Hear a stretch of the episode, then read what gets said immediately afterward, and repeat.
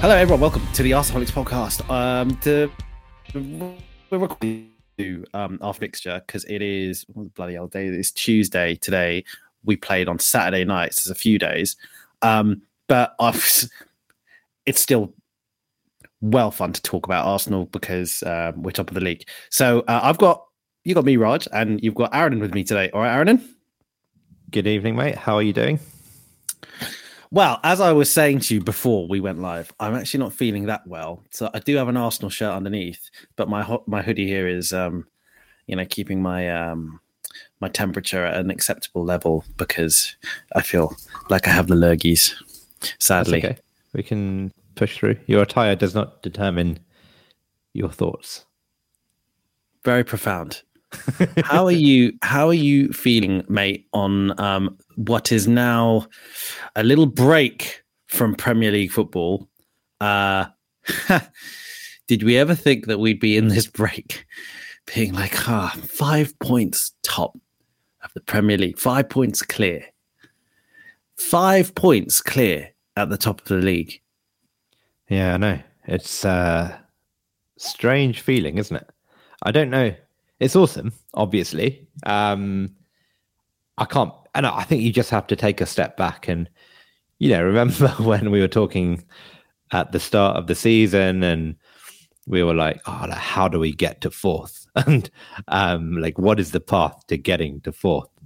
And, you know, just a, it's a small sign of just how well this team, well, it's not a small sign, it's a massive sign of how this team has done in the first 13, 14, was it 13 games now? Um, yeah and to be top 14 games i think is it? 14, 14 games yeah. So to be top and five points clear and i think you know we we have to just accept and embrace the fact that we have been the best team in the in the league so far.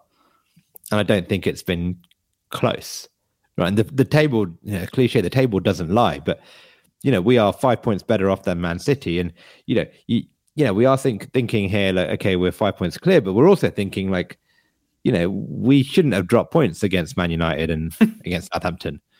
You know, there's a there's a world here that if with a little bit more luck, we um we're hundred percent. God, can't uh, surely. Sure, I know. I get where you're going with this, and you know it's the same every season. You know when you finish the season or whatever, and you kind of go, "Oh, like God, what if it wasn't for that result and that result and that result?" But I suppose, right, as much as you are completely correct, like Man City are probably looking at it right now, right, going, "How did we lose at home to Brentford. How did we draw? Was it Bournemouth they drew to? Was it or was it Bournemouth who was it? They were, or was it Villa that they were away to? They drew. Villa then they drew to, yeah. And then you know, Liverpool, they lost, they lost obviously to Liverpool. Um, that was it, I think. I yeah. think that is it, and that shows the yeah. margin. But, but here's the thing, like, so you know, you said just before you, you said like we've been the best team in the league. It was only until this game week that I have um, come to think that as well. Like, so I didn't think that before. Like, I thought it was, yeah, okay, you know, we've accumulated the most points. But after this game week where Man City lost at home to Brentford, when they only beat Fulham in the last minute last game, you know, like, oh, and Fulham, you know, that was jam, that was total whatever and the fact that they've dropped points in other games before, I'm sort of thinking, you know what, this isn't. We made everyone made out to Man City to be this beast before the season started, absolute mm. beast, right? Like, and in fairness, you know, they added the best striker in the world, or like the big, you know, biggest prospect, if you like. Well, not even prospect. Yeah, let's just go with best striker in the world, arguably best striker in the world, and and he hits the ground running, and you think, wow, they've just added that to this like team that won the league. But do you think like everyone's just everyone's let that stigma not stigma, but everyone kind of had had an impression of what they thought City was. And do you think that has led everyone to, you know, because this narrative throughout this kind of first bit of the season where everyone's kind of been like, oh, yeah, Arsenal doing really, really well, but but you know, like, obviously City are going to win it. Yeah. Well, I think it's a bit crazy just how screwed the competitiveness in this league is, where you have a team who is five points clear. I say at Christmas. I know it's not the normal at Christmas because yeah, Christmas is usually what 16, 17, 18 games in. We've only done 14 um, because of the World Cup. But a team that, you know, a decent, a third of the way into the season, it's five points clear. And very, very few people, you know, we probably like have a 1% chance of winning the league. Um, despite being five points clear against a team in second and significantly clear of most other teams as well. And it just goes to show that a how good City are, um, and yeah, they've got they've changed their tactics a bit. They've gone all in on Haaland, and that might that might cost them potentially. Um, but look, we at the start of the season, all we had to do, you know, I remember saying at the start of the season, let's win. Beat it's really really important that we beat palace because it will help us help give us a foundation for the next like two or three games of the season. And then i said if we go and win those we then build another platform to go and attack the next like mini set of fixtures to then build this platform for top four right? Now just you know i'm an optimistic guy but you know i never thought that you know we'd win the first game. That would win tell us to would then win the th- first three games would then basically win 95% of you know the first 13 14 games. And not only will it build us a platform for top four but what, it will actually do is actually build us a really good foundation to potentially go and attack the league. And i think we're all sitting here thinking what do we do now? Like what does this what are we? What is this team? Where are we on this project? Are we uh are we still in this fight for for top four? Or actually should we then now start thinking, right, how are we going to really have a go at this league? And what do we need to do differently in this second half, second two thirds of the season if we want to have a go at attacking the league? And I don't know the answer to that, but I would love to hear what, what you think. But do you, so Uh, do you think right it's because we just don't know with this squad because it's not done it before so like you know with city i think part of it is people going well, they've done it before, you know. So so they've got precedent. So they've you know they won the league last season. They've they've done they've won a number of leagues, and so there's that familiarity. There's that there's the fact that you know that you know that they can get stuff like this over the line. We know that they've got this amazing squad, etc., etc.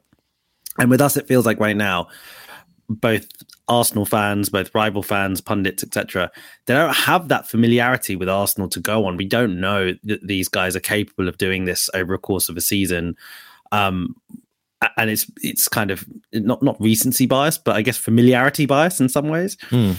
I wonder how much of it is that versus actually the realities. The realities are we don't have the same squad as Man City's. The reality is that we have, although we've played more away games than home games, we still have got quite a lot of tricky away games to come this season. Mm. It feels like we've got very, very tricky away games left. Yeah, I think. Yeah, right. you're. Right. I think you're right. The main the main thing is the we don't know, and I think if especially if you look at the way last season ended, where you know we were favourites to get top four, and we we we threw it away right for and, that, and we can we've explored the reasons why that happened and maybe there are some learnings we can take from that and we might talk about this later on but you know, we were in a position to see this out. And actually, that team was probably good enough to finish top four. But you know, you could argue we bottled it. We had injuries. A combination of things went wrong. And I think as Arsenal fans, and maybe even the players, I don't know, are thinking, well, what if the same thing happens again? What if we get those injuries, like you said earlier on? Um, what if the mentality isn't there when it comes to the run in or even those big crunch games? But I look at this team, I look at some of the results, and especially the last two results, where we went away to Chelsea, we went away to Wolves, and we, when we went 1 0 up, we played like a big team. And we, you know, when we went to Chelsea, I, I was there. We could we could have played that game for another four hours, and Chelsea wouldn't have scored. Um, and because we were just so dominant. And Wolves, like we, you know, we took our, we took a little while to get going. You know, the team, some of the players weren't well. We had a few issues, but actually, when we went one 0 up, we looked in command, and then we went two 0 up, and we still looked good. And it shows that this team is learning. It shows that this team is actually learning to play like a big team. And the, the signings, you know, Gabriel Jesus and Zinchenko have talked about this, where they say like we need to get away from being seen as a a top four team. They want to, you know, the project is we're pushing for the title, and it is probably is a bit sooner than we thought, but this mentality hopefully seems to have shifted a bit. And well, look, we don't know, right? It gets to April, we're away at St James's Park again, or we're away at White Hart Lane. What happens? I don't know, but the signs are good. Definitely, it's also we say signs are good, right? There's we, we, we've we've only we've only not been the better team in mm. maybe one game this season. That was Leeds. Yeah, we were probably the better team against Man United, even when we lost. So it's been one game all season, right? So there is something to be said for teams that you know, for big big teams who you know when they when they're not even playing well or whatever, they still they, they still get wins. We're actually we're playing just really good football, like even the, even against Wolves. Uh, touching on Wolves, right? I was really disappointed in our first half performance. Uh, but you always felt that we could go up a gear, and and I felt that when we went in at half time, I thought Arteta would, you know, give a few wise words to just let people know that you know we needed to switch it on a bit but i felt that we had that capacity to mm. do that and yeah you know it's always tough when you're playing a side who's playing a very low block like wolves did wolves were really really just you know low blocked us tried to counter fair enough why wouldn't you if you're wolves that's exactly what yeah. you're gonna do um, but like you say you know this game management was brilliant, wasn't it? Because we went one 0 up and then and then just really behaved like a very um, organized, professional, uh, good team. Um, and it's happening every week. We're not talking about you know before back in the back. I said back in the even last season, right? Arsenal put in a really good performance, and we're here analyzing it for ages. We're going like, oh my god, you see how he did this and this, and it was because it's like a surprise. Here it's now yeah. it's normal every game. Yeah, it's yeah. like, damn. And this, I think we're learning, right? We we've talked about it so much about how when we go one 0 up, we we we let the team back in the game. We struggle to control games. We seem to just drop back into our you know more defensive shape and give the opposition control of the ball. That isn't. And it's a small sample size, but the last three or four games, that isn't happening anymore. We're going out and we're getting the first goal, and then we're going and getting the second goal. We're trying to get that second goal as we did against Chelsea. It didn't come, but we're in control. And it shows that this team, this manager, these players are still getting better and they're still learning and they're still figuring things out. And you have this big anomaly of the World Cup and what what's going to happen there. No, nobody knows how we're going to come out at the back of that, but the trend is encouraging. As we're seeing these improvements, we're seeing us work on things. We're seeing the defense get better. You know, you'd argue now that we have a we have a clear first choice eleven now. I think, and um, that can be beneficial as well. Um, and we look we look stable, and that's what seems different. We look stable and we look like we're improving, and that that's what seems different this year. The stable it's like a bit of a paradox at the moment, isn't it? It's like we're stable yet at the same time fragile because it feels like because of your point around us having this side the same 11 not not the same 11 but m- mainly you know the vast majority of these players you can write down what you think the team sheet's going to be every single week yeah but i think because of that it feels like there's fragility in that you take out a Partey, you take out a Jesus, you know, the drop off that we've talked about, you know, by just taking out one of these components. Um, but what I think is quite encouraging, right, is the biggest concern for me with our squad size and, and, and all of that was would we be able to get to January? Because January gives you the opportunity to, rec- to recruit. And on obviously, depending on how you're doing, January gives you different kinds of opportunities. And we're in a case now where, okay, we're not at January. We've got a couple of games before, you know, we, the January window, window opens. But we'll be first or second won't we? I think I think like I, I think there's two games, is it? There's two games for the new year. So before the January window opens, the worst possible scenario is that we're second, right? Yeah. So it's it's very it's a very compelling um, situation for us to go into January, and, and so that, so you know, there's a lot of people kind of say the Arsenal squad are they good enough? Is the squad good enough? well, you know, we've got an opportunity now in January. We, we just needed to be good enough to get to January and then reassess. And it feels like we're going to be in that position where where we can. Smith Rowe will come back. That'll help. Um, but you know, you, you feel like we've got to do. I'll be very surprised. Be very surprised if we aren't um, trying to move ahead of schedule with some things uh, when it comes to yeah. January. Well, yeah, you say ahead of schedule, but we tried to sign um, Vlahovic. No, no, um, Douglas Luiz. Luiz. Yeah, that was that was part of the plan, right? And was that injury that was that because of Elneny's injury and everything? Fine, fine. Yeah, okay. May, yeah, maybe. Um, yeah, but I think it's clear that we were we're looking for another midfielder. We probably we're probably looking. You know, we bid for Rafinha um, in the summer as well, and I think we were looking for another wide player who never really came in any other form. Um, there's yeah, I think I think you're right, mate. I think you look at this and you think where are we going to be in this position again, where we are on the up, we're top of the league, or near come January, we might let's let's just say let's say we're still top of the league in January, we're in and amongst it, and actually, for whatever reason, everyone else is at least one step behind. You know, we're not fighting with four or five other teams who have started well. It's just, at least for now, it looks like just us and City.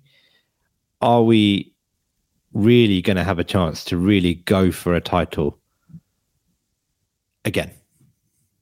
Um, now, hopefully, we are, and we're building this project to actually continue to do that. But you know, will Liverpool be as bad next season? Will Chelsea be as bad? Will Man United be as bad? Newcastle could have even more money around then. Uh, Spurs will be in and around it as well. Who knows? Someone else might get taken over by a billionaire or another state and and spend big. And if it gets into a, you know, in two, three years' time, if it gets into a spending race, we're not going to win that spending race.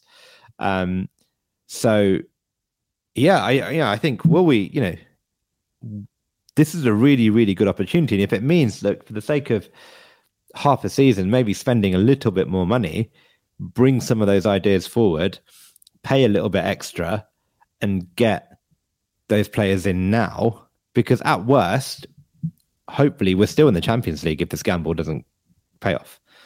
It's um, a really interesting perspective that you just put on it there, which I haven't actually thought about before. The perspective that regardless of the fact that this is a young team and it's growing and you know it's probably it's probably going to get better the fact is the rate of improvement of many of the teams who aren't doing so well could be quite exponential because of the money involved therefore yes is it a case where regardless of whether we continue to get better over coming seasons do, do you know does does that acceleration of the other teams end up taking you know o- overlapping to the point where like you say this season becomes the season it feels like you go for this season even if you even if you can see a path in the next couple of seasons of getting better for, yeah. go for it now because yeah. like you say we, we just might not get that opportunity it's quite sad looking at it that way in, as well isn't it because it is because yeah. The reality is if you look at the richest teams in the league city are richer than us. Newcastle will be richer than us. And well they probably are richer than us now. Uh, chelsea it's hard to say where they stack up post abramovich but they'll be in and around it. Liverpool could get taken over and even now significantly wealthier than us. Um, again, a bit debatable with Liverpool, but yeah. Um, and Man United. So that's four or five teams, right? Mm. Now, all we need is for those teams to just play to the potential that their money and their spending power, you know, warrants. And it might be the case that we are in and around it, but actually, if we get a signing wrong or we have a bad month, we could go from first to fifth or sixth. Um, whereas this season, again, it's still early days, and I caveat this, but you'd hope that we would be, if we are still in and around a title challenge come February, March time, at worst, we still finish top four. And you have a little bit of a safety net as well. I think as the seasons go on, more teams will be in and around this title race. It means more teams will be in and around the top four race. I think getting Champions League will get harder. and we can't take anything for granted. We don't know. You know, Arteta could leave in a year. Um, Saka could not sign a new contract. Um, all these horrible things hopefully will never happen, but they could. And if put look, we could sign two or three players and still finish second or third, but you know, I, I think back to like last January where I think we needed a striker and we didn't because we gambled and said let's just pause for the long term project and not and then that you could argue that probably cost us top four this this summer we didn't sign cover in a few positions and we got away with that gamble right? I wonder like come the summer and let's say we don't sign a wide player or we don't sign a midfielder and Saka or Partey get injured and it costs us seven, eight points and we finish four points off top or something like that and we finish second, how annoyed will we be to say, look, why didn't we just go and spend 20 million and just go for it? It's not going to be a 20 mil, it's not going to be a 20 million pound player. Well, 20 million extra, 20 million extra, yeah. right? Uh, it could be a 40 million, 50 million. I don't know who it is, right? I'm not a scout, but could we not? I really hope that we've got these names lined up and we're just saying that we, we thought we were going to get them in summer Mm. It's going to cost us another 10 million, 20 million more to get them now. Let's just do it and go for it. It's, I think the other thing that's interesting is whether it's a different profile of player because Douglas Luiz is a good example, yeah. So, you know, clearly they thought, all right, fine, Elneny's injured or whatever. We need to get a central midfielder in. He, he, he'll do. But I wonder whether that would now that you know, and I know Douglas Luiz has signed a new contract, mm. but now that we are where we are, would they even consider getting Douglas Luiz, or would it be like no? Actually, I think it's, it's yeah, I, Douglas Luiz probably was a bit reactionary. Um, because of the Elneny injury, maybe it was a panic buy. I don't know. Um, and maybe maybe with hindsight, it was could have been a terrible decision. I don't know. But well, it was clear that we had a value, so we said no, yes. we'll pay this much, and if not, then that's it. Yeah. yeah. So it can't have been too panicky. Yeah, yeah, fair enough. Um, but look, look, we took a gamble and said, look, we're just going to do without El Elneny, and we're going to hope the midfield can carry us through to now you could argue we don't need one now because El Elneny's still here. But actually, like if El Elneny he signed a contract last summer. Am I making that up? He signed a one year yeah, contract. He did. He did, he did yeah. If El Elneny is going to leave and we're going to buy someone else in uh, in the summer, could we get that second choice midfielder now? Um, I don't know who that mm. is. I know we've been linked with that Brazilian. Is it Danilo? Or am I uh, Danilo, yeah. sorry. Yeah. yeah maybe he is a target. You know, there's that the Ukrainian winger Mud- Mudryk. Mud- Mudryk. Yep. Yeah. Um, there are probably a million other players we have scouted who I've never heard of are probably very good. Um, could we not get one of those in? And could we get a, a wide player in? And then you add Smith Rowe back into this, then you know that the squad is then looking all right because there's still Europa League as well that we need to should go for, and we can't rotate as much. And there's all that to figure out. So it's going to be a really interesting January, I think, for us. Do, do you think we've got the problem as well that um, because we are doing so well, uh, and, and obviously we've got players who are kind of playing out their skins, Partey, Martinelli, etc. Um, like whoever we get, it's going to be a drop off. So you know, yeah. we, we can we talk about cover for Partey, we talk about how that's you know so important, but who who the hell do you get?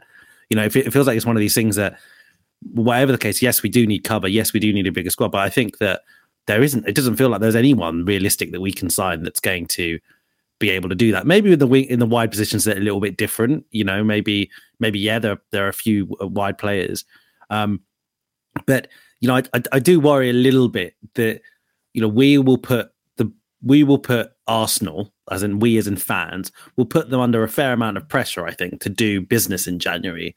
Um, and I'm worried that ultimately, regardless of the business that we do, that we do in January, the most important thing will still be keeping those key players fit, right? Not yeah, yeah, that's fine. Especially, yeah, you know yeah I mean? but that's that's the nature of top title winning teams is they get luck with injuries, right? I remember that Liverpool team that won the league they had Salah, Mane, Firmino mm. fit every game. I don't know how many games they played, but I felt like Salah was fit the whole season. Van Dijk was fit the whole season. Um, and Trent were fit and played every game. And you, you you say to them, look, if you look, if they lose Salah for five games, or they lose, I think they did lose Salah for a few games actually, but if they lose Mane or or Van Dijk, actually we saw what happened to Liverpool when they lost Van Dijk uh, the following season. They were they tanked. Um, You're gonna need luck with injuries. And unfortunately, this, yeah, I said this a few times before, but Man City have completely like distorted the reality of what a feasible, realistic squad is. Because they, um, yeah, with Man City, they're bench, they've got 100 million pound Grealish on the bench. They've got Kalvin Phillips who sits on the bench for them. They've got uh, Mahrez who can come off the bench, who's won the league. Um, that's not realistic for a, for any other team except Man City. But mm. I think even some of our fan base think, well, we we need 40, 50 million pound players on the bench. But we can't do that. No one can do that except no. Man City. And well, Man United should also. Man United, yeah, do, Man United, yeah. That's the biggest joke, um, right? That's quality, jeez. And that's the risk, right? That's the risk with Newcastle, for example. Like, could eventually, yeah, yeah. it'll take them a while, but could they then start having 40, 50 million pound players on their bench? Um, but we could do if with good scouting, we could have maybe not another Thomas Partey on the bench, but could we have a better El Elneny? Probably. Mm-hmm, mm-hmm. Um, could we have a an improved version of uh, like when Saka gets injured now, it's Nelson or Marquinhos, right? Mm-hmm. Nelson's probably going to leave. Marquinhos, I don't think what the the plan was to him for him to even play this season. Mm-hmm. Could we have someone there? Probably. Um, because you're right, the first team is probably quite set, but I think these like fringe squad players will really make the difference. Do you think that there'll be a fine balance that that Edu and, and Arteta and, and, and Josh and the rest of them, the fine balance that they'll have to tread over the few next few years, where we've clearly got a great academy that's producing some great products and some of these guys are in the team at the moment, and some some are on loan elsewhere. Let's talk about people like Patino, etc. Mm. Now, now you, you kind of have to be quite brave, don't you? Because as we start establishing ourselves as a side that's competing for the title, then it becomes a bit it's a bit harder to be brave and to say, do you know what? Actually, Patino is going to be the third choice central midfielder or whatever and then you know you can get vilified by by everyone the fans the the pundits you know that can cost you. It can cost you not having um, you know a 28 year old seasoned pro coming in at that. But at the end of the day kind of to your point man city have skewed this thing right? They've made it out they've they've created this reality which is just not reality for most. Ultimately we're gonna actually need to supplement our squad with some of these talented young players. Um, it's not to be a you know, a Man City with um, 200 million pounds worth of fullbacks. It's, yeah. it's, it's not, it's not going to be the case. So I, I'll be interested to see how they manage that, to be honest. It's true. Yeah, you're right. Like, let's say, hypothetically, we have an opportunity to bring in a top player who is better than a top wide player who hypothetically is better than Martinelli or Saka, right? A title winning team says to either Martinelli or Saka, you're on the bench from now on. Um, yeah. And a Man City probably says, you know what, I like Saka, you're very good, you've gotten us this far, but actually we found this 100 million pound forward that is better than you. On the bench you go. Hmm. Um, I think a lot of fans wouldn't like it, but actually some fans probably wouldn't care because that's what Pep would do. And you mm-hmm. know, we're seeing this with Arteta. Arteta comes from the school of Pep, right? I reckon in his vision is we don't just have Saka or Martinelli who play every game. We don't have Jesus, those three that play every game. We have Saka, Martinelli, two other wide players, and we pick the best one. Um, I think he wants 14, 15 first team players uh, hmm. in his. That's I think that's his vision. But then these young players, you're right. Like you, I think all it what it does is probably raises the bar a bit because not only that, if if we, you know, not only does it raise the bar in terms of who can get a game, we're going to then have Champions League games and hopefully next season and every season after that, where you can't then you don't get those Europa League minutes for yeah, it's a good point. the likes of Marquinhos, etc. Um, and then then what do you do? It's just the League Cup and the FA Cup maybe, and you're right. Like it, it becomes a lot harder for these young players to come through. The Patinos, for example, I wouldn't be surprised if Patino doesn't get a game next season, except outside of the League Cup, because the the level has been raised. Totally. I mean, to be honest, I think if we if we actually sustain a title challenge for the rest of the season, uh, you know, I don't see Patino coming back to the Arsenal squad next season. I think he'll probably go on loan, hopefully to a Premier League club. Um, and and I would I would support that. You know, I think that we I think things change. I think, I, I you know, I I look at Arsenal right now and have so much uh so, many positive things to say, like everyone does. But one of the one of the most positive things is is just it feels like we've just got an incredibly sustainable approach to football, which I feel like he's got this system. Arteta's got this system. He's got um he's got a, a, a, framework. He's got a methodology. He's got a culture. You name it. He's got all those buzzwords. He's got everything, and it feels like now it's just literally a case of I've got all that established. So now I'm just going to keep it. I'm going to get players who just fit into that, and just I've got nothing I need to change. You've just got all you know better better players, better squad, more interchangeable components, which I think is really really it's really fun. Um, but I think it will mean that we need to be a little bit more a little bit a little bit more ruthless, perhaps. And like you said, I, I can completely see us getting to a point when we're playing Champions League football where we'll have maybe four wingers who are all of a similar kind of caliber. So at the moment, you could probably argue that we've got three. You could argue that Martinelli, Saka, and Smith Rowe are are that level. I know Smith Rowe's probably got to come back on the curve now. He's been injured. Yeah, yeah. But you know, he was given the ten shirt for a reason. So um, you know, I imagine there's at least one more, and clearly, like we are going for Raphinha. Um, so yeah, it, it, it, it is fun times. What one thing to I suppose call out. We haven't really spoken about um, the Wolves game in detail, and I don't necessarily propose we do, but it was a game where you needed a captain, and mm. we got one, didn't we? Um, we got a performance from from the captain, particularly in the second half. Two goals from Odegaard. Uh, that's working out really well as well, isn't it? Just him as captain. I mean, and top scorer. Wait, season. Is he top scorer? He is top scorer this season, believe it or not. Um, yeah. That I yeah, I think he's got six.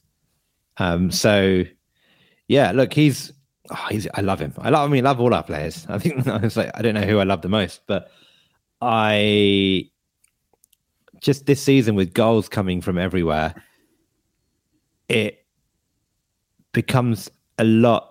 You know, we can then you know almost tolerate Gabriel Jesus just being off form in terms of his finishing. Although I think the rest of his game is world class. I thought even against Wolves he was very very good.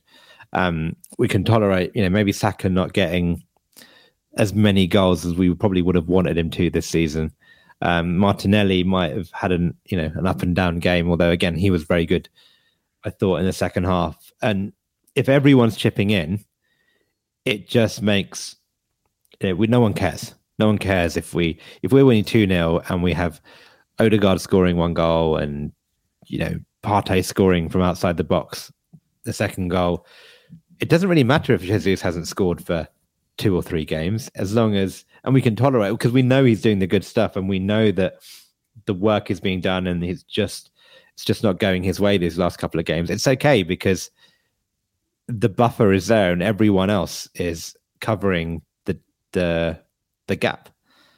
So, yeah, I, I think there were the two really, really good goals. Um, the first one was, you know, a tap in for him, but there was a lot of good work by Vieira, who, again, is another player that we would probably want to see contribute mm. in the second half of the season because um, players will come out, right? We saw it against Wolves when Xhaka, a key contributor this season, steps away because he, you know, probably needs to go to the toilet or something.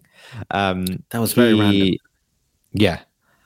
Yeah, yeah, it was yeah very random. It hasn't come out, right? No, it doesn't. Oh, it did come out. Arteta said that, that there was an illness and yeah, a few players. Four or five players were ill. I think Tierney was ill. Uh, Conga wasn't in the squad. I'm not sure if he was or wasn't ill. But yeah, so Xhaka steps away. And actually, then you're like, oh, well, who do we bring on? And actually, we bring on Vieira. And I know he's not been uh, the best in terms of the last four or five games. I think he struggled. And even against Wolves, I thought he had some ropey moments. I didn't watch the game live, but I watched the extended highlights. And, yeah, it's really good for him to get that assist because it was a key moment for us. And now hopefully he can then crack on. But mm. going back to Odegaard, I thought the second goal was actually a really, really good finish that um, looked, yeah, it looked like he just smashed it. But I think he places that really well and gets a good amount of power to just put that away. Both goals, right, displayed a, a huge feature, I think, of Arsenal this season, um, which is just the amount of people we seem to be getting in the box. And mm. uh, pundits sometimes do mention this, and sometimes I've I've kind of uh, now questioned it, but I think they're right in that Arteta frequently gets called a, a defensive minded coach, and I think that's true. Right, I think he was really, really these years trying to perfect a, a formula which saw us being incredibly defensively compact and sound, but almost being able to cheat the rule book a little bit and still end up in situations where we're regularly getting a shed load of players in the box when we go forward. That's hmm. exactly mm. what it seems like now. It feels like when we first goal was, you know, the, the Vieira cuts inside, puts it across, but there's a few players who could put that ball in, right? There were a few players in there. And in the Odegaard second goal, similarly, there was lots of players there. And we do that so often, but I just love it how we never look exposed. Yeah, it's it was really interesting you say that because there was a tweet. I don't know if you saw it, but it was from a Wolves fan who said that he was watching the warm up, hmm. and the way we warmed up in this game, and apparently we've been doing it for a while, is we've been rehearsing this. Um, get the midfielder or get someone in behind the defense out wide, and then basically cut it across the box and you have three or four runners coming in from the other side and from the middle of the pitch uh, at varying times and varying positions to deal with that. So, you know, it, I think it's you know we have this model now, and I think um, I've been listening to I think it's Tim Stillman on the Arsenal Vision podcast. He talks about it quite good, which he says like this squad we have the the backs, like the defensive players, and then we have the attacking players. In that, you know, you have your four or five players that always sit and they their their responsibility is to keep the shape and then you have the attacking players who whose responsibility is to like basically make these attacks happen and it's very clear that there's a separation between the two um, and actually it goes back to what you said. We are a defensive team because we have those defensive players who keep the shape. And then you have these four or five attacking players jesus odegaard in this case, Vieira, Saka, Martinelli, the five of them whose responsibility it is to make this attack work.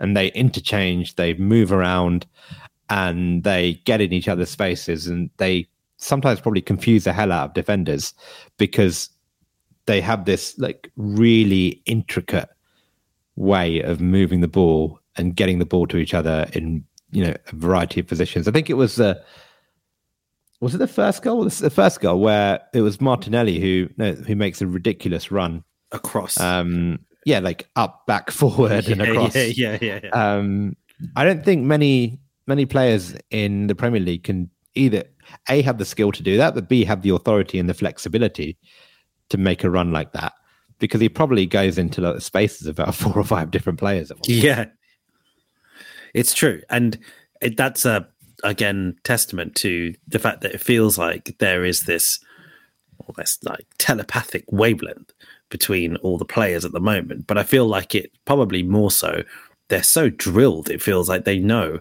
if there is a player in this position, if the ball is there, this is where I need to be. You know, it's it's an incredible, it's incredibly intricate. It must be I so difficult get, to coach. I do get a sense that this, especially the first eleven, is has really benefited from just playing with each other week in week out. Um, you know, the defenders they know each other now. They're starting to see, you know, Saliba and Gabriel form a really good partnership. Ben White now seems to, you know, work with Saka a lot better. Um, the left hand side, especially now that Zinchenko's come back, looks a lot more solid, and he then unlocks Martinelli to do more. And there are a lot of you know we've seen this with so many other Arsenal teams before, where we've been really good, a really good collection of individual players, hmm. but as a team, we haven't worked well. Now, this Arsenal team, you could argue in terms of raw individual superstar talent, probably a level below, right? We don't have the Özils, we don't have the Aubameyangs anymore, but as a team, we are so much more functional and effective. Yeah, well said. Functional, effective, sustainable, everything.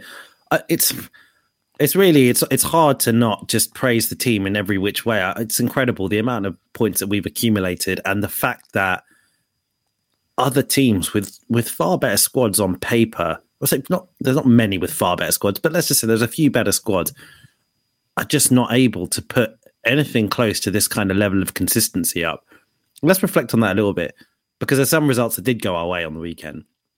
Some annoyingly didn't when well, I said mm. didn't. It feels like you know I don't want to be arrogant and, and, and, whatever, but I think we are still given you know we are still thinking okay top four. We just need to make sure we're top four. You know, I still get bothered when you know Tottenham and, and United are, are, are, are winning games.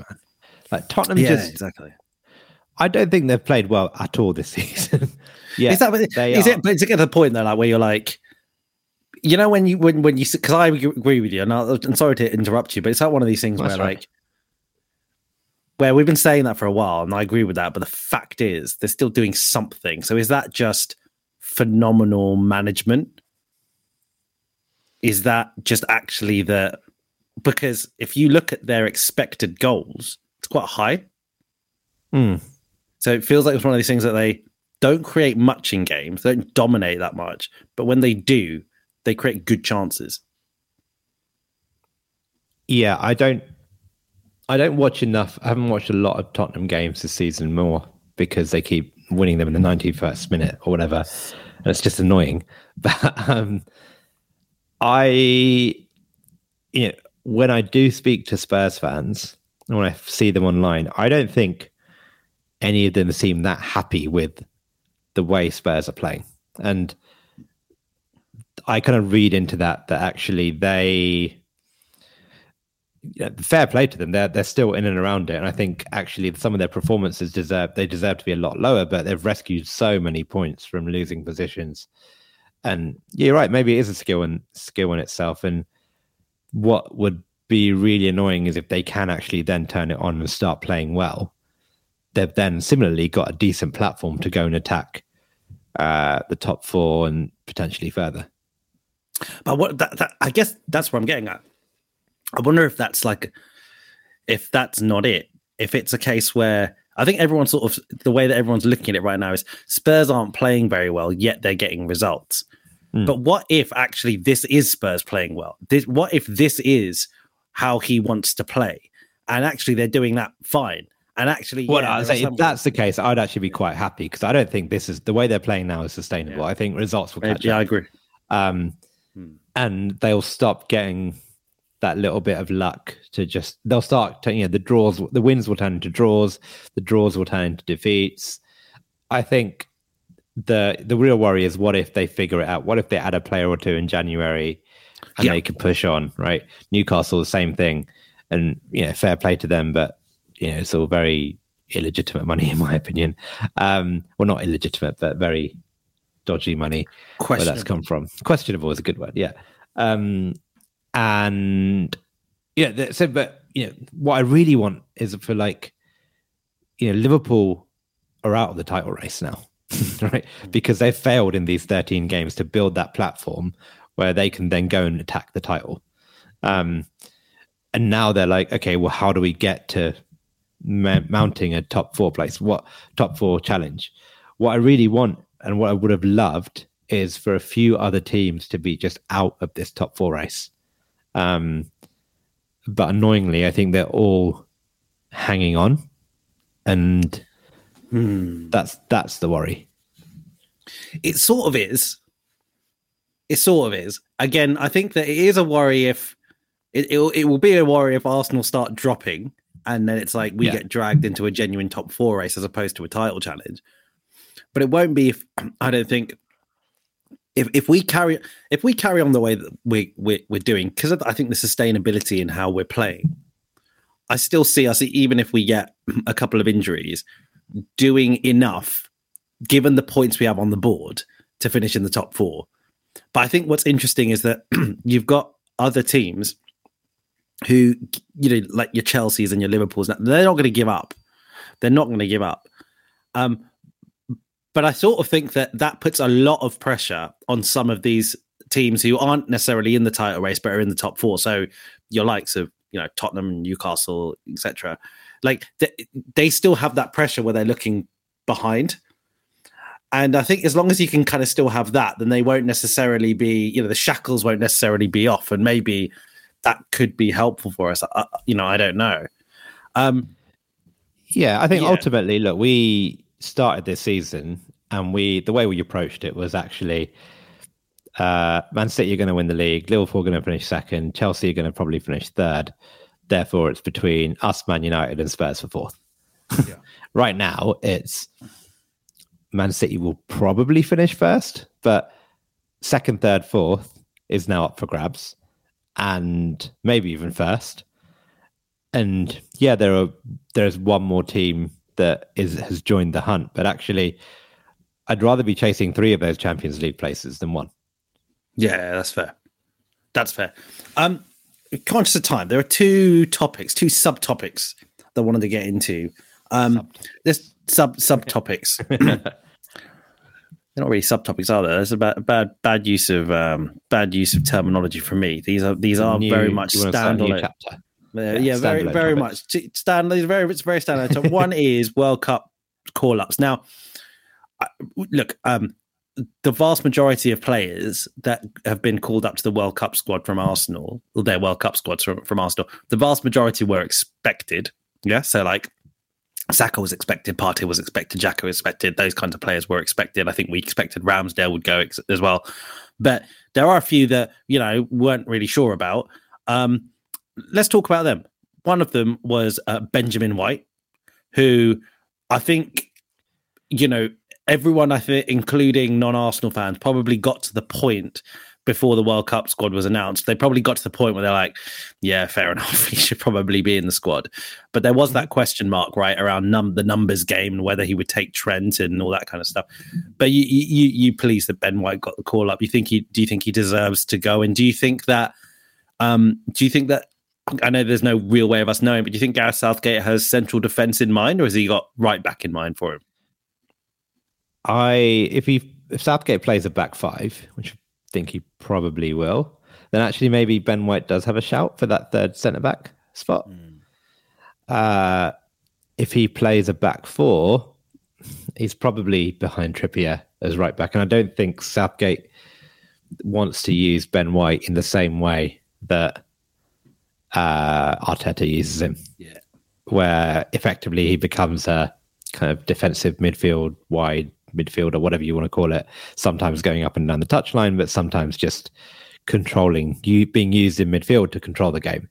That's not Southgate's uh, kind of way of working. But as a third defender in a three, he potentially works quite well. I think he, yeah, he might start. I don't know. Um, you know, there's Dier, there's Maguire, there's uh, Stones. I he he's as good as all three of them. So um, why not? Yeah, Mobe in the comments, he's, he's left a couple of comments today. Thank you so much for for joining us, Mobe. He's and he's here saying Benny fully deserve it, but I don't think he'll play Southgate. He's a joker, man. He's, it's, he, well, firstly, let's look at Mobe he's, uh, you know, I can't figure out. Remember, do you support America or Jamaica? You know, he's got the Jamaican roots, but you know, he's you know lives in America. So you know, if he is, if he's got his American hat on, he probably wants Southgate to be a bit of a joker, doesn't he? Because you know, we yeah. we're in the same group and that. Um, but I think the problem, I think you hit the nail on the head, right? Ben White's been brilliant this season, F- fantastic, but he's playing a very specific role in one of the most sophisticated systems under one of the probably biggest talents of a manager that uh, you know around at the moment. It's not Southgate's England. yeah, you know, yeah. it's it's very different. So I can kind of sympathize in, in, in a way. If we play four at the back, I kind of agree with you. But I also agree with what you said first, where I think if he goes with the five, then it always makes sense to have him there, particularly as Kyle Walker probably is struggling for, you know, fitness. He hasn't had that many games, etc. Um, okay, another one is uh, Gabriel Martinelli. Mm. There was question marks about whether he'd get called up. From what we understand, he wasn't. Um, from what I'm saying, he wasn't going to be called up. He wasn't in the initial plans, but it's just you know, I mean, you you you were the oracle on this one. You said this was going to be Martinelli's breakout season, and and you know, well, not breakout. You, I think you know you thought so that he would be our shining light, really. And I mean, he arguably has been. He's been so so good, and he's he's he's muscled his way into the Brazil squad. Are you pleased about that? Do you think he'll play? I can't see him starting, especially given Brazil uh, have got a very good squad full of very good attacking players. I think for him, it was just very, very important for him to get called up. And I think that is enough. I think that's the right for Arsenal. That works out quite well. Let him go, let him train with the squad, let him be in and around it. Maybe he gets some minutes if Brazil are cruising um, and they're 2 3 0 up in, in certain games. But actually, you know, I, you know, he, we've seen this before, and, and like he's he's spoken a lot about how he's dreamed about just making this squad. I think he said his dad when he was like 10 It's an amazing story isn't it yeah to, to predicted nice the the 2022 world cup he'll be in the squad um and i think that's just testament to showing you know it's, it's a pretty mental story right he was this kid from where did we poach him from like Ituano. yeah at 17 Fourth I think division. it was yeah. yeah. and three, four years later, at whatever, 19, 20, however old, old he is now, um, he's in the Brazilian World Cup squad. Top of the um, Premier League with his team. Top of the Premier League, starting every game. And I think that is awesome. and I think, but I don't think he'll play. And um, I think, you know, he has the potential to be involved in something very, very special for Brazil because I think they're probably favourites to win it. Mm-hmm. And even you know, I hope he gets five minutes to say like I played and I was a part of the the team. And if he comes back a World Cup winner alongside Gabriel Jesus, that's why I'm a little bit disappointed that uh, Gabriel couldn't make it. Gabriel Magalhaes couldn't make it mm. because it would have been nice to have the three of them in and around the squad. Um, because for Brazilians, like the the World Cup is the be all and end all of your. You know, Arsenal could win five Champions Leagues, but I think Martinelli, Jesus, and uh, Gabriel will still be like, I haven't made it as a footballer because I haven't won the World Cup with Brazil. I agree. And, I feel I feel really bad for Gabriel as well. Really. So, and he deserved to go. Um, so, yeah, I think, I think, yeah, I'm very happy for him, and I think he'll he'll then be able to kick on and he'll be an established member of the squad and he can start to then work his way into you know the next Copa America, the next World Cup, where you should be thinking, well, I want to be the starting wide player for Brazil. Yeah, definitely. I I, I really hope that Gabriel is. Um, firstly, I do I do actually hope there's some kind of injury in the Brazil squad and he, he gets a last minute call up. I don't know if he is, you know, kind of the next on the list type thing, but it feels mental to me, right? that you could be a centre back in, you know, starting centre back in the team that's top of the Premier League, best defensive record, joint best defensive record in the Premier League, top scoring centre back hmm. in the Premier League for. I, I, don't think it's just this season. I think it's like over the last two two years or so. Mm-hmm. It's, it makes me sad when stuff like that happens because I sort of feel like if you're a player, you probably feel like a manager just has their favorites then, and and you're just not one of them. Um, and that must be difficult yeah. when you know, like you say, when you're Brazilian and and this is your dream, playing in the World Cup is your dream. So I do feel for him. If you know, it'd be nice if he could be there with his mates. Yeah, as I said, maybe there'll be an injury. Yeah. Um, I don't think there are any other players, right, that um, there were question marks over whether they'd be in or out that, that's worth us discussing. Um, but let's talk about let's let's finish up this episode with what is probably the biggest I'm not even going to say biggest football story. I'm not even going to say biggest sports story. It's arguably the biggest story um or, or, you know that's going that's doing the news cycles right now, which is Cristiano Ronaldo's interview uh with Piers Morgan where it's just truth bomb after truth bomb after truth bomb.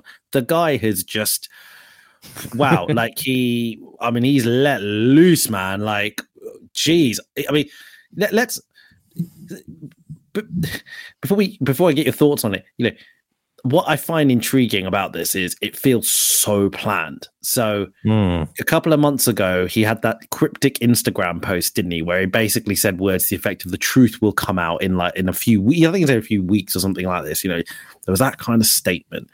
There was there was all this kind of you know not um you know not uh, walking off the pitch and and, and leaving. There was lots of very, very interesting calculated things.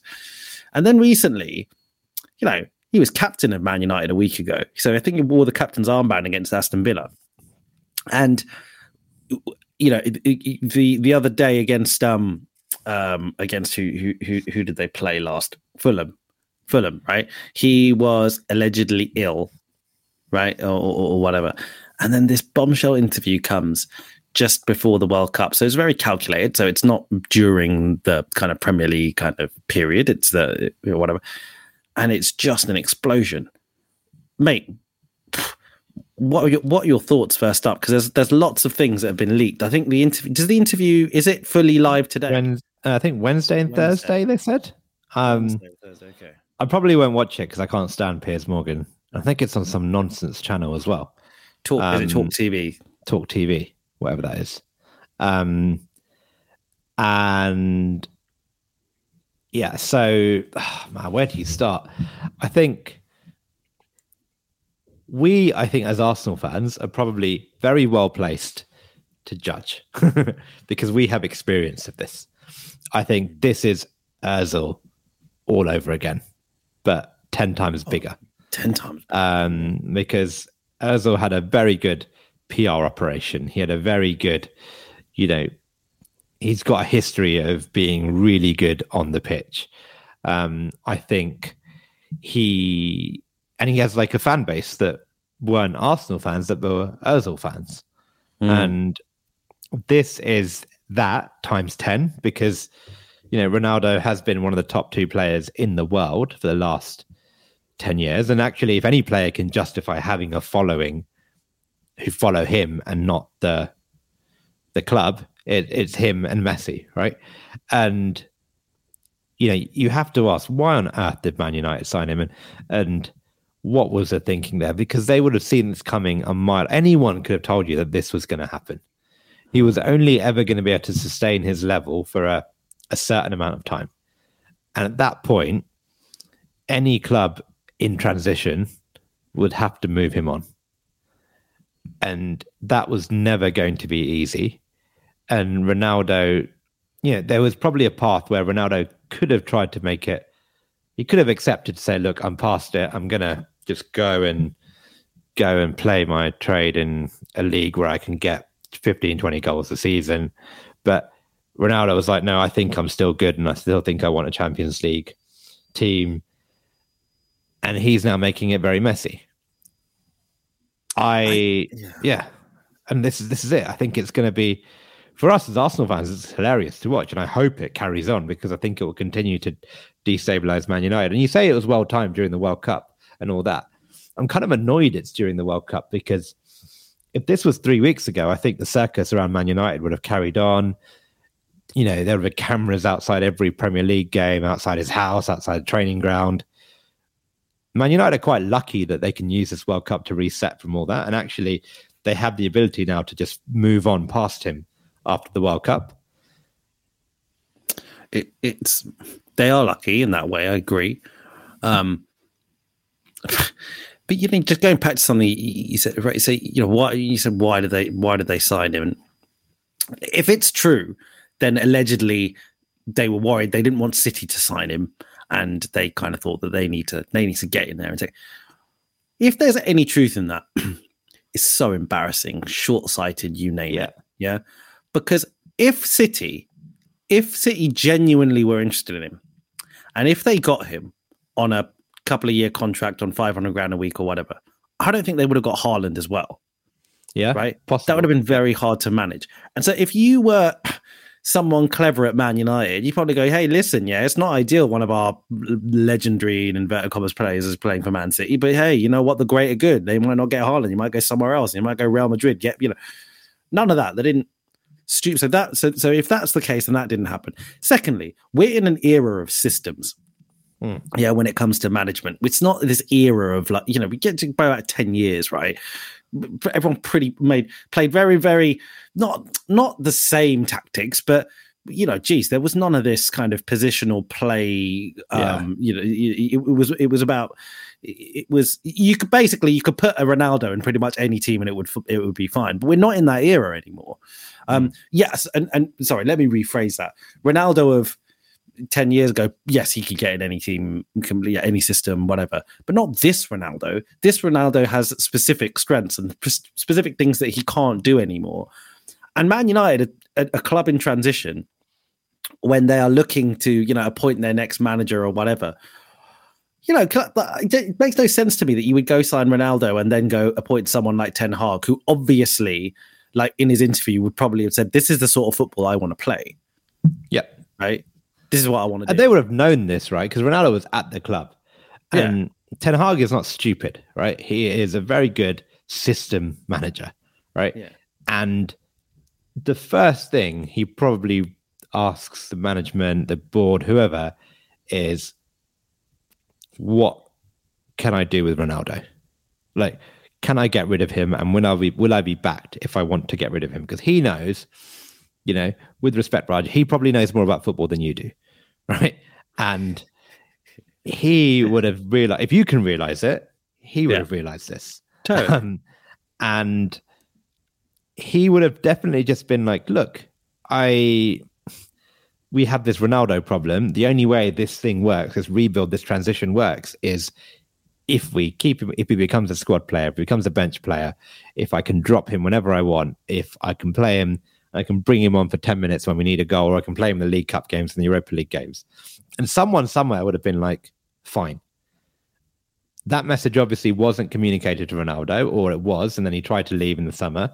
That didn't work out because no one wanted to buy him, or mm. he wouldn't drop his wages, and whatever happened.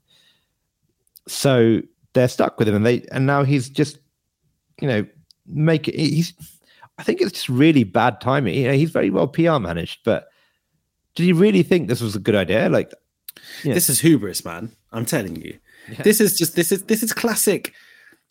This is classic. Uh, right, you're on a you you have these you have court cases right where you've got the defendant, and how many times do you see these you know when they do these true crime documentaries or whatever where they talk about these cases and they t- the lawyers always say i told the defendant i told him not to go on the stand i told him yeah. it was a terrible idea but you and then you hear the defendant talk, they're like, oh, you know, I thought that they needed to hear me. I thought that, you know, everyone needed to hear my truth.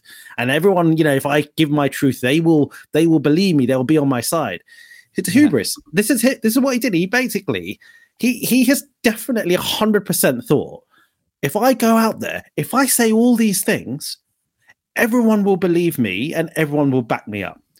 No one will, will turn on me. Everyone will hear my truth, right? Yeah.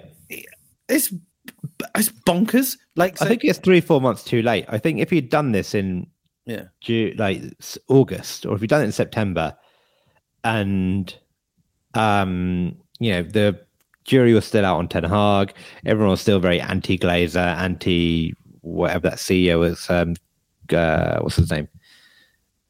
Um, uh, uh, Woodward. Woodward. That's it. Yeah. Um, all that and he'd come out and said Woodward is an idiot, the Glazers are stupid, um, we don't know what's going on. It might have worked.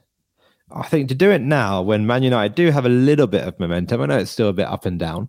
When they just got a last minute winner, they have a young player come in to go on TV like what three, four hours later or whatever, and put that interview out.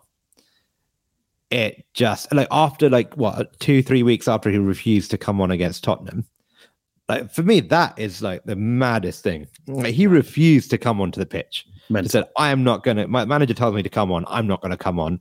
I'm basically going to leave. how he got a single minute of football for Man United after that is beyond me. Got the captain's um, armband. Yeah, like that. That's bonkers. I know Ten Hag has phased him out from the league.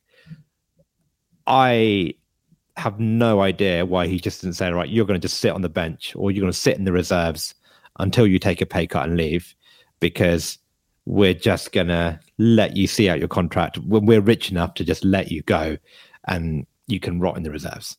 Um, I think there's probably some contractual marketing branding nonsense that might stop them from doing that. I don't know. But you know, the other hypothesis is that he is trying to just get Man United to pay him off to leave and so he can go on a free. Because that's what big players do now. It does seem like that's, that's good. I wonder, you know, going back to the timing thing, right? And going back to um you know the point about if he had done it earlier, would it you know could he have got away with it? I, I, I imagine that Arteta and what's happening at Arsenal haven't done him any favors here, right? Because Arteta's got this arc going on, right, where he he stood up to these big players and and you know trust the process, and even Ozil's famous tweet of trust the process, you know, and all that kind of stuff, and Aubameyang and that whole situation. And now you've got this Arsenal side that look ridiculously united, playing incredibly cohesive football, um, and at top of the league. And and now, so the image, you know, you look at Arsenal, you go, the manager. I mean, they backed the manager. The manager knew what he was doing, and the fans supported the manager. Whatever. It's really terrible, right? Because Ten Hag is obviously doing some things at United which are actually like they look pretty decent. Like you know, United look okay. They look certainly um they, they, certainly playing better football in some ways, or, or, or going in a direction that um, you, you, think that there are some similarities. We've talked about how you know when Arteta started, and and, and some similarities to what Ten Hag's doing. But you know, you imagine a lot of a lot of Man United fans are looking at it and going, "Yeah, like actually, you know, Arsenal probably probably hit the nail on the head here. Like we probably got to do a similar thing. It's not a great time for your I think old player who doesn't fit the system to kind of start on the manager so publicly. I think he's done Ten Hag a massive favor, if anything. I think he can now go and look, be like, this guy's a bellend. Look, like he's just exposed himself on. Like, I don't need to. This isn't dressing room like privacy. I don't need to respect the dressing room. He's gone on national TV and acted like an idiot, and now everyone will just be like, "Well, no, you have to deal with this." Mm. It's not like he's just doing it in training. Because with Özil, the biggest mystery was we tried to protect the player. We, yeah, we didn't really say anything. He was just dropped, and everyone was like, "Where's Özil? Is he injured? Is he fit?" And um, yeah, I think it became clear he was he has massive attitude problems and has done for a while, and maybe even back from Wenger was protecting him. Um, but now Ten Hag's got it easy. He doesn't have to play Ronaldo in a single minute ever again if he wants to, and no one will question him on it ever. It's true. He's done him a big favor in that respect. Yeah, I, I love. Uh, you know, we should we should wrap up in a second, but some of the quotes that have come out of the Ronaldo interview, um, some of them are are really funny. Like it seems like he is he's had like jabs at Rooney, jabs at Gary Neville. Um, I'm really looking forward to seeing what Gary Neville says about it the next time he's on Sky. Uh, it's it's amazing. Like I think like it's just it's just this he's just pulled no punches, hasn't he? He's just gone for anything and everything. Yeah, I wonder if there's more that they're holding back. Yeah. I think it's yeah, it's obviously very PR managed still. I think he's I don't think he's said anything bad about the Glazers, from what I understand. I think he's oh, I think he has. Gone. Oh, has he? Okay. Yeah, yeah. I think Fine, he has. He said he's never spoken to the owners. They don't. I think words to the effect if they don't know what they're doing. Ah, okay, fine. But he has. Has he said anything bad about Ten Hag yet? I don't think he has. Yeah, yeah, mate. Where have you been? Said, You've been like annoyed. I said think about Ten Hag. He said, "I don't respect him. I don't respect. I, I don't respect anyone who doesn't respect me." And talked about his daughter. He didn't believe me about my daughter and all this kind of stuff. Oh, blimey! I, I missed that. Hey, he missed it. Yeah, yeah. He's like, I don't um, respect the, the, I don't respect Ten Hag because he doesn't. Right. I saw the I saw the Rooney Neville one. I saw when he was going on about the chef and saying nothing's changed in ten years and all, all that stuff. Uh, I didn't realize he said that about Ten Hag. No, that's um, yeah, makes it even clearer that he should. Well, I hope they keep him. I hope, yeah, for whatever reason, yeah. that like I don't know, Martial and Rashford get injured, and actually they need a striker, and they have to start Ronaldo every game from now on, because that would be really funny. That'd be hilarious. I, I, I loved, but I'd love to know what the rest of the Man United squad think. Hmm. You know, like I, players are weird. They it's you know they're still friends in the dressing room, but we saw it with Aubameyang right when he came out from Chelsea when he played us against when we played Chelsea and it you know I'm sure they're still probably friends with a lot of the squad, but it looked to me like those players have realised that Aubameyang was holding them back, mm-hmm. and Mhm. the way they reacted was, "Look, we don't have to tolerate your ego anymore. We don't have to tolerate you and your attitude. Look what we are now without you." And maybe the players are just thinking the same thing that actually this guy is just look he was a very good player but we tolerated your attitude when you were smashing in 50 goals a season but when you're a 37 year old who can't hack it and can't deliver consistently you, can't behave the way you are yeah, just shut your mouth, basically. yeah be a bit more humble yeah be gracious. Um, awesome, mate. Listen, uh, I think we'll call it there. Uh, we may see you on a, an episode soon. We may not. Um, so obviously, look, we've got the World Cup, and um, and Aaron and his uh, he's not going to the World Cup, but he is going on a little bit of an Asian adventure.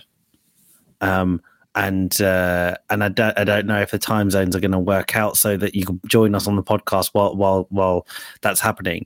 But at the same time, um, we, we you know we we may still record next week, maybe before you go, right? So uh, hopefully yeah fingers crossed yeah, to do a little bit more of a, a dive on um on on maybe the things that we need to think about. Arsenal need to think about going into um you know post World Cup and, and January transfer window. Obviously, we can might as well review uh, qatar versus ecuador we can do that as well. that of course, that will be the main. That will be the main talking point.